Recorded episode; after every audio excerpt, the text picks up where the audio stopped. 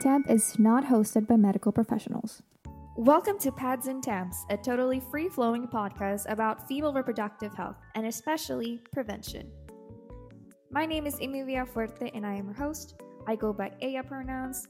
I am from El Salvador and I have PCOS or polycystic ovarian syndrome, and I am living perfectly fine. Hello, my name is Jay Hall. I use all pronouns. I'm a newbie and I know nothing about periods. Together we are the dream Sorry. Together we are the dream team for this kind of episode. Because we both are learning about the female body but also i have someone who actually is able to ask me questions that people who don't menstruate don't know. So give it up for our bestie jay. Uh, today's episode is about reproductive health and more importantly about what is reproductive health. For starters i would like to share my story about as to why i started the podcast and Jay is more than welcome to interrupt me any way that Oh, okay. she wants. Because I was going to just write down questions as you spoke. Okay. So, as I mentioned before, I have PCOS, and it is a very relatively normal disease that women go through. Um, I was first diagnosed. What does PCOS stand for? polycystic ovarian syndrome, What is polycystic? multiple cysts. Okay. Cysts, you know what cysts are? Cysts are made out of cells in flesh and tissue. They can make out, be made out of muscle or water. It's basically some abnormal growth in your body. In my head, I Mhm. picture kidney stones. No, those are made out of sodium. And they're in your kidneys, not in your ovaries. I picture more bloody kidney stones. I am so excited for this podcast. Um, I was first diagnosed with PCOS in April 2023. I had a little bit of a medical scare, and Jay was there with me, which is why I'm so thankful to them. Uh, they worked with me to the hospital, which was awesome. And when I went to the hospital, I was diagnosed with PCOS, and I was diagnosed with an ovarian cyst that was six centimeters um, big to begin with. And after they diagnosed me with six centimeter ovarian cyst, I went back home. I got another ultrasound. I got more tests done, and it turns out that I do have multiple cysts on my left ovary, multiple cysts on my right ovary, and I also had an 8.5 centimeter big cyst, or so they thought. And so they gave me medication for it. The following month, after I came back from school and I did another checkup, they realized the cyst grew the only conclusion they had was to provide surgery, and I had a 10 centimeter overall cyst, or around a grapefruit size, removed from my ovary. Um, it was not painful. It was painful, but it was not painful. And actually, right now, guys, I am having my first period. It's not like I'm gonna be talking about every time I get. Thank you. It's not like I'm gonna be talking about every time I get my period. I'm not gonna be like I'm on my period, but this is my first period since my surgery, which is a huge deal because it means that my body is finally healing back to normal. So that's awesome. So yay! Yeah. Regardless, that's a little bit about me. Um, about my menstruation stuff and the reason as to why I started the podcast is because when I was 11, I got my first period and I was alone and I was made fun of. And since I was 13, I have been on birth control, which made me gain weight. I get terrible mental health, um, you know, stuff. And then I do have a question about birth control, we can talk about that. I mean, we are going to have an episode about birth control. but I got a question now. Mm-hmm. Is it possible? What is birth control? because in my head, birth control is preventing a baby's birth. Mm-hmm. But if you, Well, birth control is not only about preventing. I mean, yes, the, the word, the, the name of it is birth control. But what is the purpose of birth control if you're not pregnant? You don't have to take birth control if you're pregnant. Then what is the birth? What what birth are you controlling if you have no birth coming? So, birth control is basically to prevent birth. So that you take it before, so that what it's telling your body is you can't get pregnant, you can't get pregnant, you can't get pregnant. So your body's not getting pregnant. The the the over like the ovulation cycle, like you know when the egg comes out of the, the, the ovary into the fallopian tube, it's basically telling the ovary like the egg to not be fertilized, like it can't be fertilized. So it basically kills all the sperm that goes into the, the uterus. So if you never have sperm, So you okay, so what I was gonna say is that birth control is not only about birth control. Like yeah, it's to prevent pregnancies, but also it is just used as a medicine because there's such a lack of like resources and research on female healthcare that they use birth control for almost everything. so, Mm-hmm. Go ahead, ask. so if you're not, if you didn't have sex mm-hmm. in like the past, let's say seven months, why do you still need birth control? So I was taking birth control because I had a hormonal disease, which they thought was just follicles in my ovaries. So they gave me birth control to lower the hormone in- intake. A lot of people take hormone like birth control because um, they have PCOS, which is the polycystic ovary syndrome, so that the hormone levels can go down and not create more cysts. Or a lot of people use it because they have an over amount of hormones and they get pimples on their face and their backs. Like a lot of acne can come from hormonal changes. Um, some people use uh, birth control because they have endometriosis and they have to like, stop the hormone. It's used as a hormone stopper. So a lot of people use it for medication, but a lot of other people use it because they have they're having sex currently or like a lot of sex, so they use birth control to prevent pregnancies so that they don't get pregnant. But for non-sex people, they, it's not a You can- birth control; it's a hormone control. A lot of people, yeah, exactly. Okay, that makes more sense. But also, birth control can also help you regulate your period because you take around. I remember this was my birth control. Every birth control is different, but you have five birth controls, and the rest of them are placebos. Mhm. But you have to take it every day because if not, you f- your system, your schedule. You know, so you have to take like a pill one, two, three, four, five, the five days, and then the placebos for the next couple days because it's supposed to be 28 for the next 23 days are placebos and then on day 20 28 you take your last one day first you take the, the birth control and so on so what it does is regulate your period to last 28 days And that's hormone control. yeah Okay. your period is supposed to like 28 days do you understand what i'm saying yes. awesome I just don't understand why you say birth control when you mean hormone control. Because it was titled birth control because it was created out of Yeah, that was what it was intended for, but then science was like, it actually does this. Yeah, they were So, like, yeah. oh, so you know how like Viagra was created for blood circulation? Mhm. So it's basically like Viagra. Viagra was created for something else than what it is actually intended, Mm. you know? Because it allows blood flow to the penis, yes. But it was not intended for erectile dysfunction, it was intended for blood circulation. You can continue now. Okay. These are great questions. Um, and then uh, reproductive health became a, like a reasonable thing for me when I turned around 18, 19, when I came to college and I was diagnosed with endometriosis. I'm going to explain what endometriosis Mhm, is that was a later. Yes. Um, I'm going to explain what endometriosis in a, s- is in second. Uh, that's that's a little bit of my history with stuff. And now, after I went through surgery and I went through a year of pain and realizing that women don't actually have anyone to talk to about birth control, Mm. I decided to start a podcast and advocate for us. Because if it's not us, then who's going to help us, right? Exactly. Anyway, if you're wondering what our official motto is, is spreading prevention. Oh, I thought you were gonna say jingle. Spreading prevention. That's, that's not what I thought the jingle was going to be. Okay. So I'm gonna be going to the, with endometriosis because I'm guessing that's the part that you're mostly concerned about. Endometriosis, Endometriosis. endometriosis, Endometriosis. endometriosis. yes, Yeah. it's really good. So endometriosis is a disease uh, which I'll read the exact definition by the WHO. By the who? Yeah, the World Health Organization. Oh, my By the who. almost said Bible.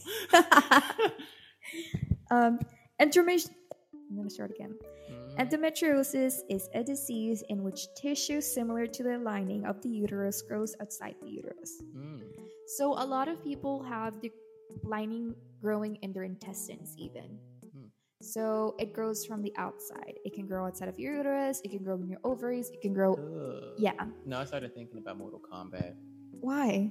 Because there was I don't I forgot who did it, but there was like a fatality where like they go mm-hmm. wha bam, and then like all of their like guts fall out, and I was like, I did not need to see all that, but it was like Mortal Kombat, so it was cool. That kind of is how a Yeah. lot of because you know that's how they do C sections, right? yeah, but like that's cool for like Mortal Kombat, but what? Yeah. I'm not sure why. That's the Mortal- amazing thing about the female reproductive health system. It's you get your organs taken out in order to have a baby. Isn't that crazy? Okay, so endometriosis is the endometriosis. endometriosis. Endometriosis. Yes, is the lining of the uterus It's the lining growing of the uterus outside growing outside of the uterus. of the uterus. yes. Endometriosis is the lining outside that is growing outside of the uterus. Endometriosis, is the li- is the lining of the uterus Is the lining of the uterus growing outside. growing outside of the uterus. Mm-hmm. Endometriosis is the uterus growing outside. No, Of the uterus. stupid. Lining, the lining. Okay, endometriosis is the lining of the uterus growing Mhm. outside of the uterus. Exactly. Period. So, um, You're so endometriosis. smart. I know you're so perfect. Period. So, uh, fun fact: there's really no way of diagnosing endometriosis. You can diagnose this through ultrasounds and pelvic ultrasounds, but it's not very accurate to diagnose it just with ultrasounds. So, a lot of time people have to have surgery, and this surgery implies opening your belly button, just like the surgery I have, and opening holes at the bottom of the pelvic area.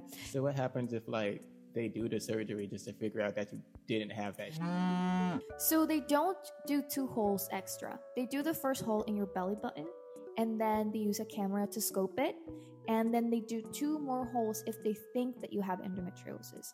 And it's very likely that they do two extra holes, it means that you do have endometriosis. So when I had my surgery, it was done out of a cyst. So they opened my belly button and then they applied the utensils at the bottom of it. And then when they scoped around, they realized that I don't have endometriosis, but I do have a lot of uh, fibroids growing at the outside of my uterus, which is why my pel- my pelvic area hurts, like my pelvis and my back hurts because of the cyst. It's not very pleasant, isn't it? It's nasty. Exactly. But nobody talks about it. I'm it. so sorry to tell you this, but if I was your doctor, you would be dead. we responsible practices of medical care. Um, Jay, can you take a guess as to how many women? Endometriosis. Yeah, can you take a guess as to how many women around the world suffer from endometriosis? So let's take a gander. There's like Give me a percentage. billion people on Earth, right? Mhm. Around that around that number, Yes. and half of them are women, right? Yes. So that's two billion, and then there's I'm gonna say half of those people Mhm. don't even know what endometriosis is. Right. So now we're at one fourth.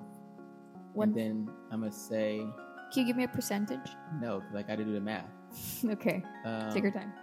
what I'm gonna say one fourth I'm at right now, and then I'm gonna say five tenths of that one fourth Mm-hmm.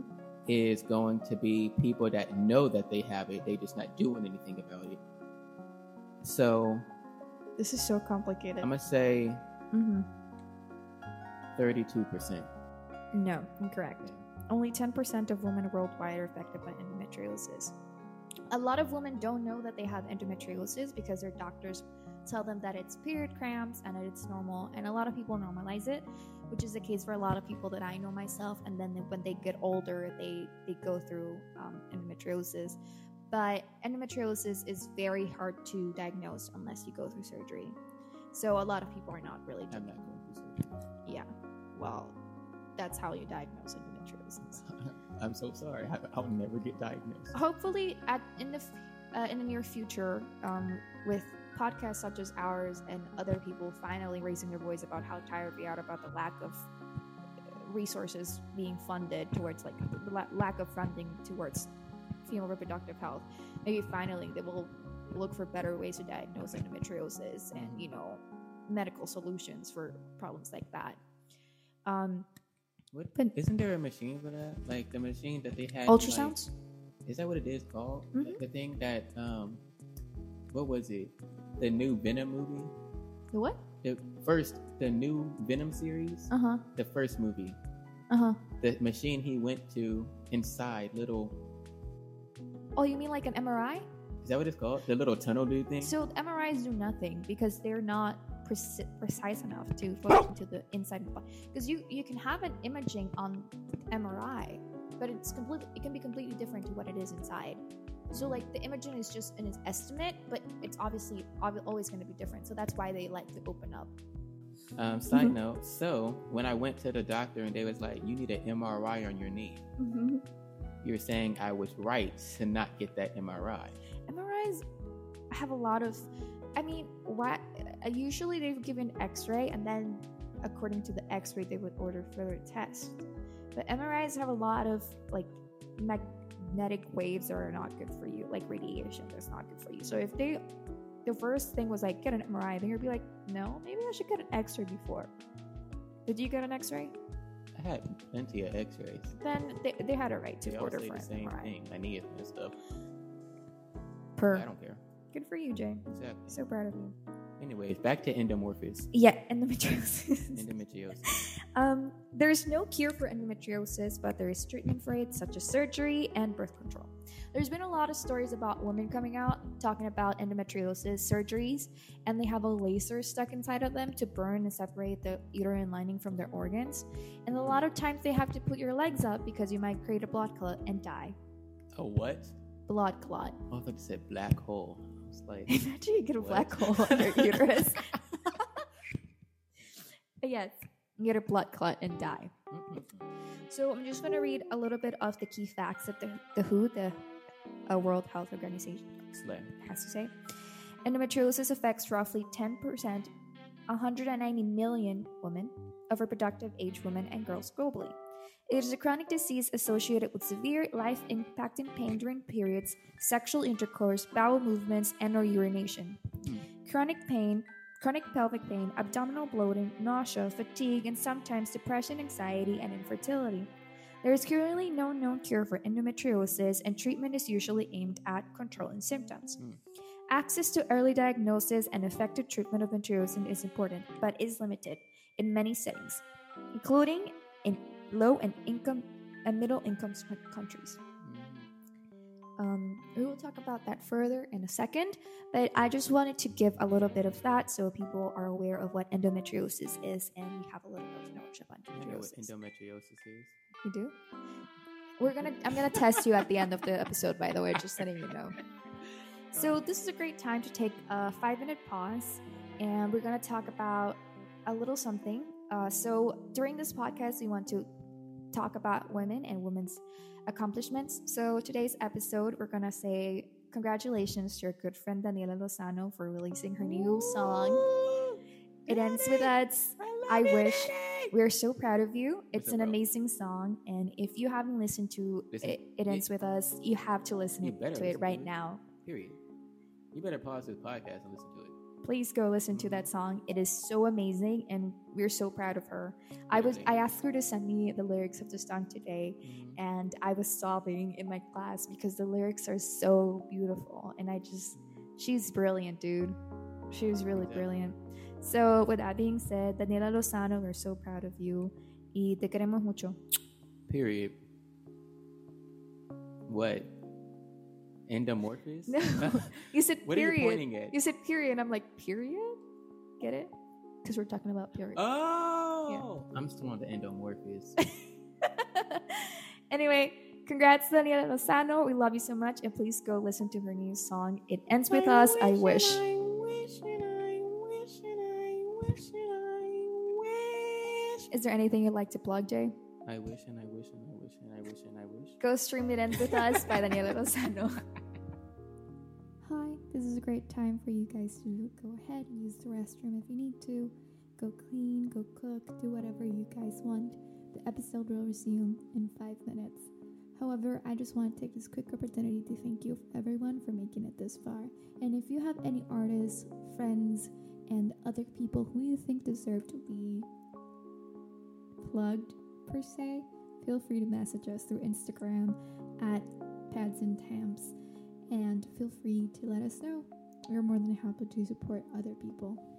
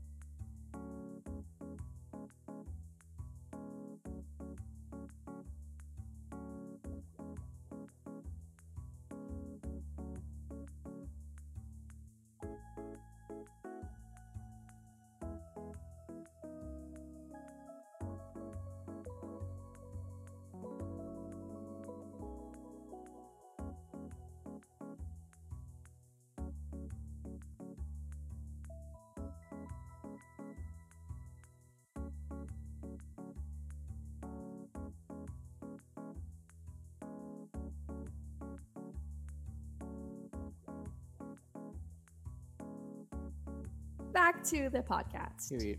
Um, next up, we're gonna talk about PCOS, which is something that I I suffer Which from Which stands for post polycystic polycystic ovarian syndrome. ovarian syndrome. Mhm. Yeah, I knew that. So the the cysts that form inside of the ovaries are usually composed by the eggs themselves, like the eggs that you have inside of your um, of your ovaries, Mhm. and those eggs usually like mutate basically into cysts.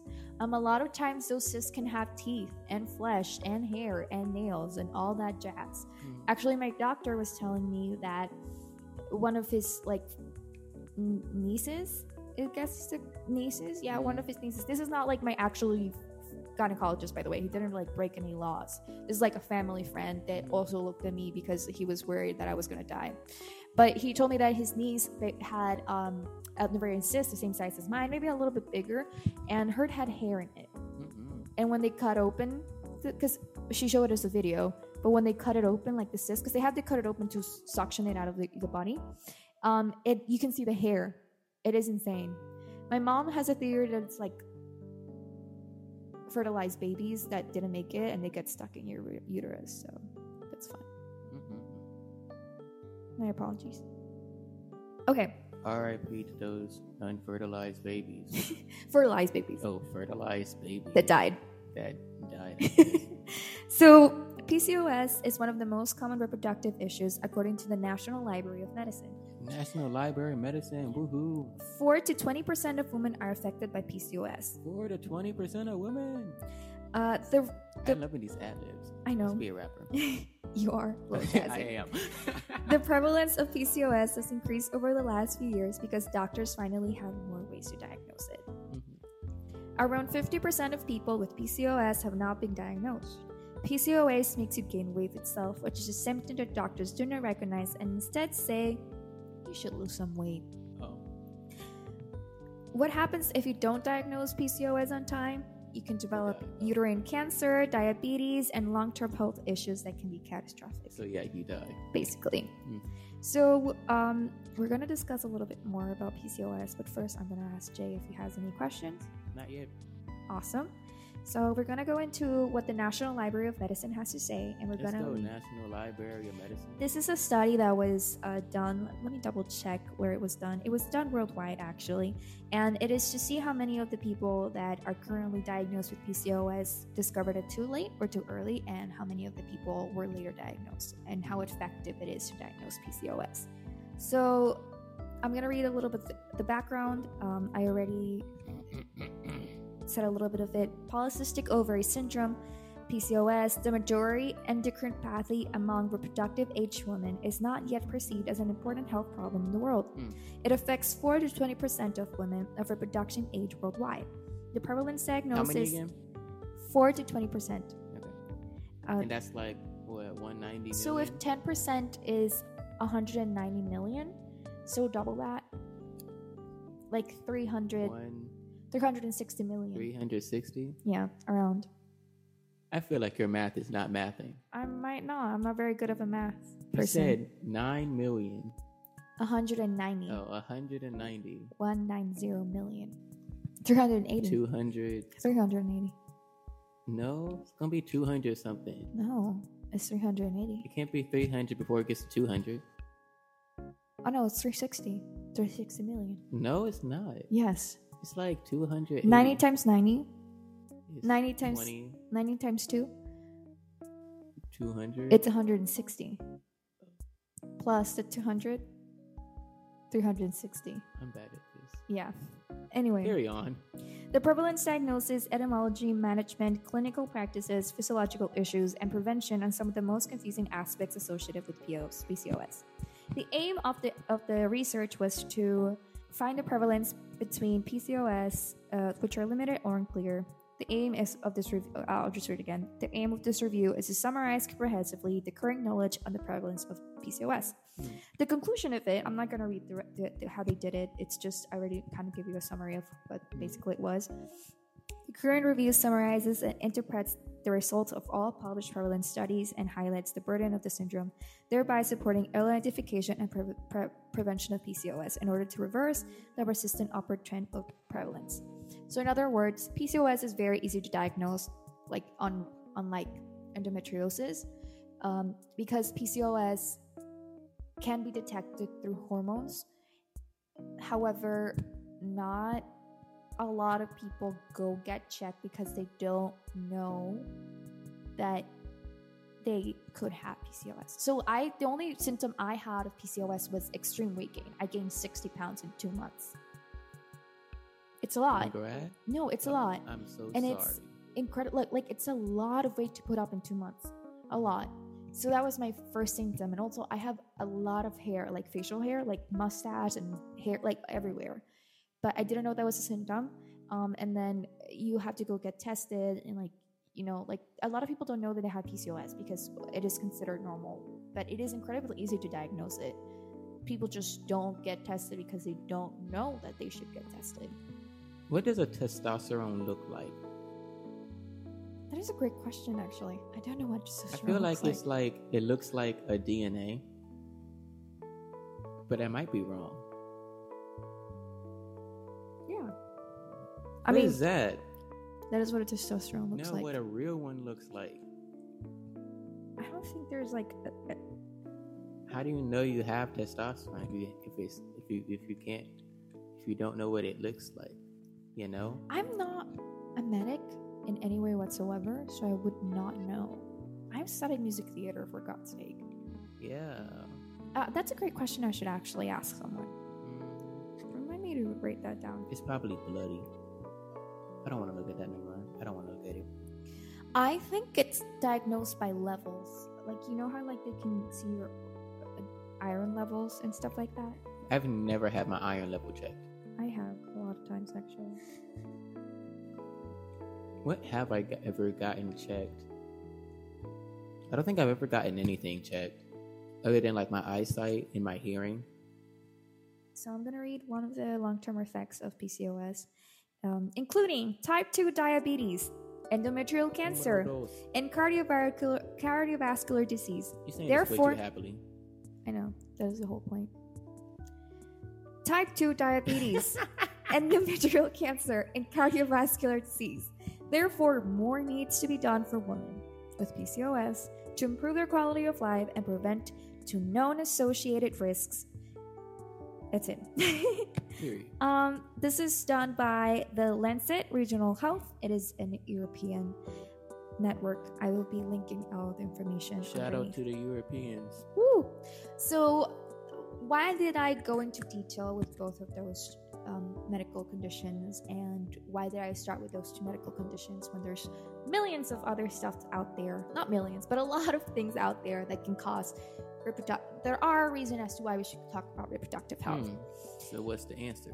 The answer to that is reproductive health is not limited to just PCOS and just endometriosis and just fibroids and all the different conditions that are out there Mhm. but it is more about the necessity to know that you are within your rights to go get checked and go get your testosterone levels checked, a blood test, an ultrasound, and you know you're within your rights to go check your body and learn about what your body has. If it's okay, if it's not, do something before it's too late and you end up in a hospital like me and end up crying. Mhm. Question. Hmm?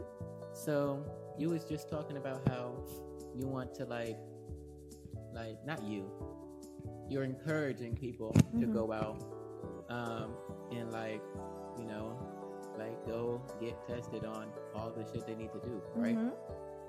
Now, how do you do that without the money to go to the doctor? Right.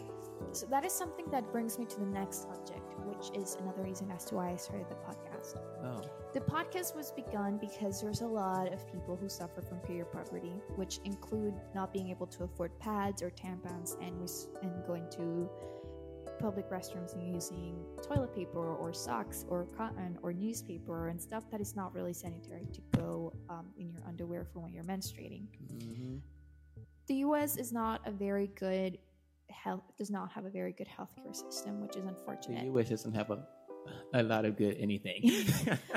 But there is something here um, that they do provide, and it is some reproductive facilities such as Planned Parenthood and THEA. If you do apply and you are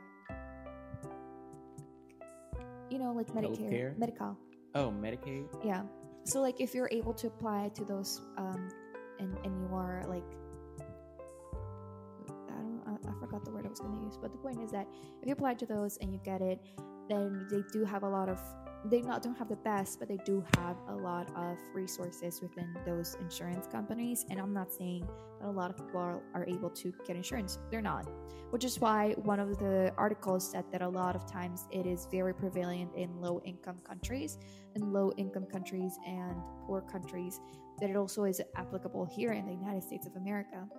Which is why Pads and Tams is gonna be advocating from now and forever for period poverty and to stop period poverty, not only to provide menstrual and hygiene products to women who might need it, but also to provide medical care directly to the women in low income states. Soon, we will probably be able to collect doctors in low income countries such as El Salvador and be able to bring health care to them. And I know it is a lot to process the fact that you should get checked. And yes, there's a very low amount of healthcare here in America, and so there's in in in in El Salvador. But I just want women to know that you are within your rights to advocate for your own health, whether it is protesting or it is going to the doctor however way you can. You are within your rights to advocate for your own health. So that is my answer to that question. Good answer. Good answer. yes, I know. Uh, it's a lot, but I do want to specify that by no means I am saying that you should go to the doctor right now. No, I'd rather want women to know that Don't go to the doctor right now. You're listening to the podcast. So you should go listen to Daniela Lozano sit with us. We love you, Danny. But I just want to say that you have a beautiful voice and that you should advocate for your own reproductive health and for women's reproductive health everywhere. So please, please um, donate to organizations around the world. Actually, our website is going to have some wonderful organizations that you can donate to. And so we're going to have uh, fundraisers, hopefully, and like, you know, stuff to help women um, globally. But as of now, please, please inform yourself and educate yourself about reproductive health. And if you think you have any symptoms about any of the any of the conditions that you read about in the news and whatever, please go to a doctor. Don't just let it up to fate. Go to a doctor and make sure everything's fine. Mm-hmm. Please just seek medical help if if possible. That is what I wanted to say about reproductive health in our introductory episode. Now I'm gonna text Jay. you're gonna text me. Text. Oh, test. I Yeah. said text. Okay, Jay. Oh yeah. What is endometriosis? Is endometriosis is the lining of not the uvula. The, Uvula. the fuck uterus. Mm-hmm. The f- wait, metro, endometriosis is the met, not the metro. Endometriosis is the lining of the u, u. mm, I want to say uvula so bad. It's not. It's with the Endometriosis Mm-hmm. is the lining of the uterus Yes. that's not in the uterus. Yeah, basically. Yeah. How many women are affected worldwide with endometriosis? 360,000. No, Million. 10% Oh, 10%. of women, around 190 million. 190 million. yes, correct. Is there a cure for endometriosis? No. How can you control endometriosis? Uh, the hormone control. Mm-hmm. And surgery. Now, what is PCOS? PCOS is the pancreas Polycystic. polycystic ovarian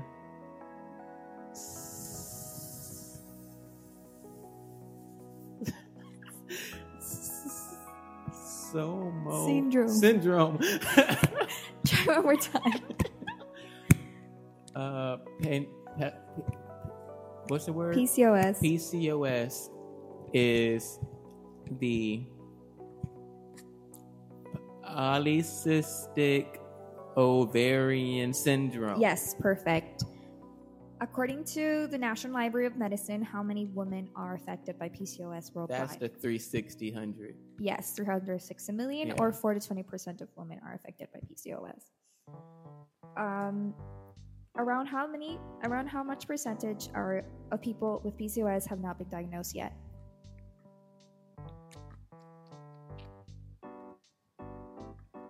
Half Mm-hmm. of 50. No, 50%. it's not. Yeah, that's what it says. 50% of people with PCOS have yet to be diagnosed. I don't remember that part. What happens if you don't act PC- if you don't diagnose PCOS in time? You will die.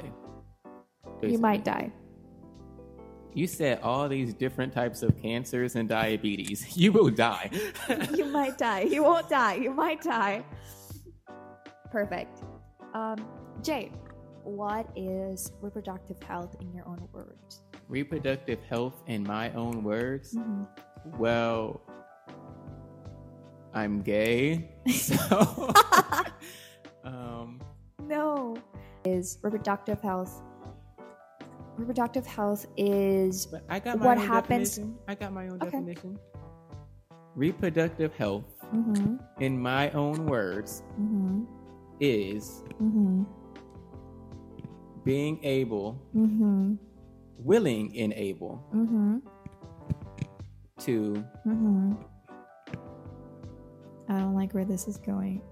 you to be able and to be, you reproductive health is when you are willing and able to be able to Mhm. reproduce without any of the diseases Mm-hmm.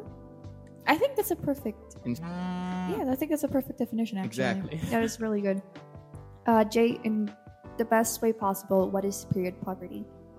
period poverty is when is because all of the people that get the periods Mm-hmm. and shit they can't get the that they need for the periods because you Yes. know them sh- is high They're expensive, and Mhm. mostly in the United States of America, where the pink tax exists, which Mhm. is ridiculous. But you know, that's whatever.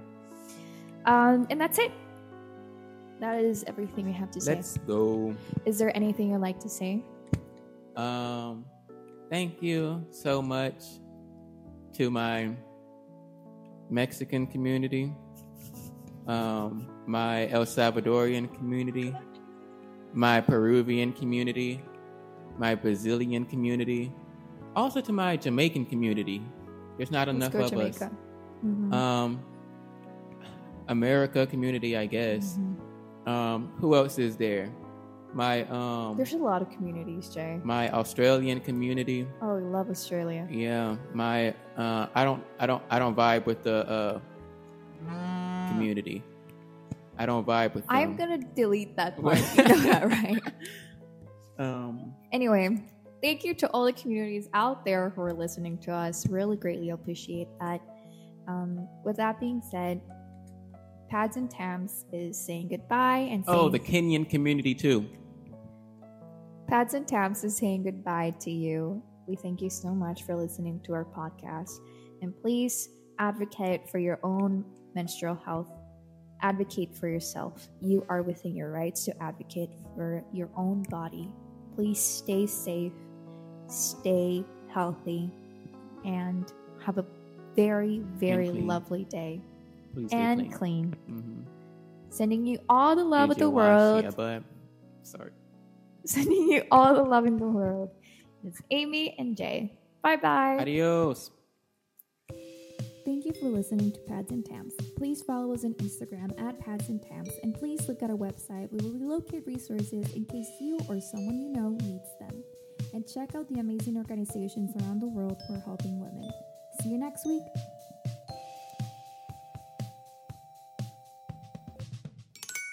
Pads and Temp is not hosted by medical professionals.